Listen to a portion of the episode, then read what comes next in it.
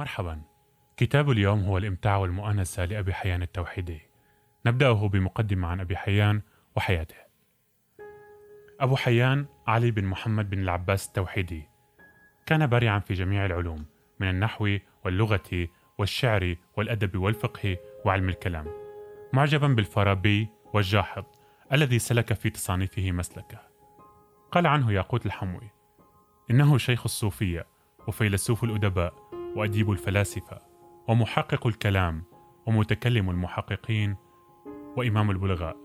مولده. تبعا لما ذكره عن نفسه فإن مولده يجب أن يكون بين سنتي 922 و 932 ميلادي أي بين تاريخي 310 و 320 هجري في شيراز أو نيسابور أو واسط انتقل بعدها في تاريخ مجهول إلى بغداد. عاش التوحيدي طفولة غريبة وطفولة معذبة منعه الحياء من الخوض فيها أو التحدث عنها لاحقا. ربما كان هذا الحرمان سببا في التجائه إلى الدرس والتحصيل. وربما كان يتحدث عن نفسه حين قال اشتد في طلب العلم تشميره واتصل في اقتباس الحكمة رواحه وبكوره. كانت, الحك كانت الكلمة الحسناء أشرف عنده من الجارية العذراء والمعنى المقوم أحب إليه من المال المكوم. ويتأيد هذا الظن إذا عرفنا أن أن التوحيدي لم يتزوج ولم يرزق بأولاد. لجأ أبو حيان منذ مطلع شبابه إلى مهنة الوراقة حيث كان ينصرف إلى نسخ الكتب لقاء أجر زهيد. وظل صيته مغمورا لا يبارح دكاكين الوراقين فلم يحفل به أحد ولم ينتشر أمره بين مثقفي وأدباء عصره حتى الأربعين من عمره. وإن نظرة سريعة على أساتذة أبي حيان ترينا أسباب نبوغه وتنوع معلوماته. وإلى جانب ذلك كان شغوفا بكل علم متتبعا كل ثقافة حتى غدا موسوعيا واسع الأفق خصب الخيال فيلسوفا مع الفلاسفة متكلما مع المتكلمين لغويا مع اللغويين ومتصوفا مع المتصوفين.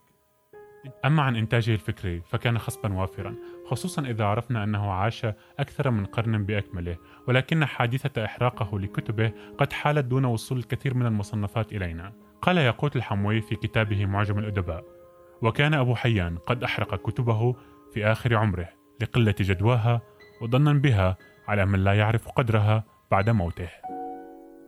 نبدأ بمقطع من الليلة التاسعة. وعدت ليلة أخرى فقال الوزير فاتحة الحديث معك فهات ما عندك. فكان من الجواب أن أخلاق أصناف الحيوان الكثيرة مؤتلفة في نوع الإنسان وذلك أن الإنسان صفو الجنس الذي هو الحيوان والحيوان كدر النوع الذي هو الإنسان والإنسان صفو الشخص الذي هو واحد من النوع وما كان صفوا ومصاصا بهذا النظر انتظم فيه من كل ضرب من الحيوان خلق وخلقان وأكثر. وظهر عليه وبطن أيضا بالأقل والأكثر والأغلب والأضعف. كالكمون الذي في طباع السبع والفأرة والثبات الذي في طباع الذئب والتحرز الذي في طباع الجاموس من بنات الليل والحذر الذي في طباع الخنزير والتقدم الذي في طباع الفيل أمام قطيعه أمام قطيعه تمثلا بصاحب المقدمة. وقالت الترك ينبغي للقائد العظيم أن يكون فيه عشر خصال من ضروب الحيوان سخاء الديك وتحنن الدجاجة ونجدة الأسد وحملة الخنزير وروغان الذئب وصبر الكلب وحراسة الكركي وحذر الغراب وغارة الذئب والسمن بعروة وهي الدابة بخراسان تسمن على التعب والشقاء. نقرأ من الليلة الثامنة عشر والتي نجد فيها أن الطباء أن الطباع ولغة الحديث لا تزال متشابهة بين الأزمان وإن اختلفت اللغة وأدواتها. يقول يقول, يقول التوحيدي ومن كلام الشطار أنا البغل الحرون والجمل الهائج أنا الفيل المغتلم. لو كلمني عدوي لعقدت شعر أنفه إلى شعر إسته حتى يشم فساءه كأنه القنفذة. في في مطرح آخر من هذه الليلة كان الرجل فيما مضى إذا عشق الجارية راسلها سنة ثم رضي أن يمضغ العلك الذي تمضغه. ثم إذا ما تلاقيا تحدثا وتنشدا الأشعار. فصار الرجل اليوم إذا عشق الجارية لم يكن له هم إلا أن يرفع رجلها كأنه أشهد على نكاحها أبا هريرة. وفي مطرح آخر قال سمعت ابن اليعقوبية يقول رأيت على باب المربد خالدا الكاتب وهو ينادي يا معشر الظرفاء والمتخلقين بالوفاء أليس من العجب العجيب والنادر الغريب أن شعري يزنى به؟ ويلاط به منذ أربعين سنة وأنا أطلب درهما فلا أعطى. ثم أنشأ يقول أحرم منكم بما أقول وقد نال به العاشقون من عشقوا. صرت كأني ذبالة نصبت تضيء للناس وهي تحترق. نقرأ أخيرا من الليلة الثانية والعشرين. وقال لي الوزير مرة أخرى اروي لي شيئا من كلام أبي حسن العامري. فقلت كان الرجل لكزازة وغض طباعه وجفاء خلقه ينفر من نفسه ويغري الناس بعرضه. فإذا طلب منه الفن الذي قد خص به وطولب بتحقيقه وجد على غاية الفضل. فمن كلامه قوله الطبيعة تتدرج في فعلها من الكليات البسيطة إلى الجزئيات المركبة والعقل يتدرج من الجزئيات المركبة إلى البسائط الكلية والإحاطة بالمعاني البسيطة تحتاج إلى الإحاطة بالمعاني المركبة.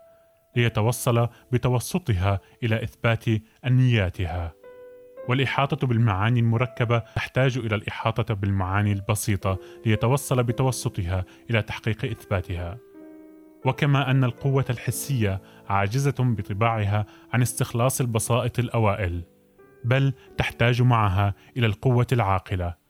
وإن قويت لصار العقل فضلا كذلك أيضا القوة العاقلة لا تقوى بذاتها على إثبات أنياتها المركبات إلا من جهة القوة الحساسة ولو قويت عليه لصار الحس فضلا للعاقلة. قال الوزير هذا كلام بارع من صدر واسع وأحب أن تزيدني من نمطه. قلت قال أيضا الكلي مفتقر إلى الجزئي لا لأن يصير بديمومته محفوظا بل لأن يصير بتوسطه موجودا. والجزئي مفتقر إلى الكلي لا لأن يصير بتوسطه موجودا بل لأن يصير بديمومته محفوظا.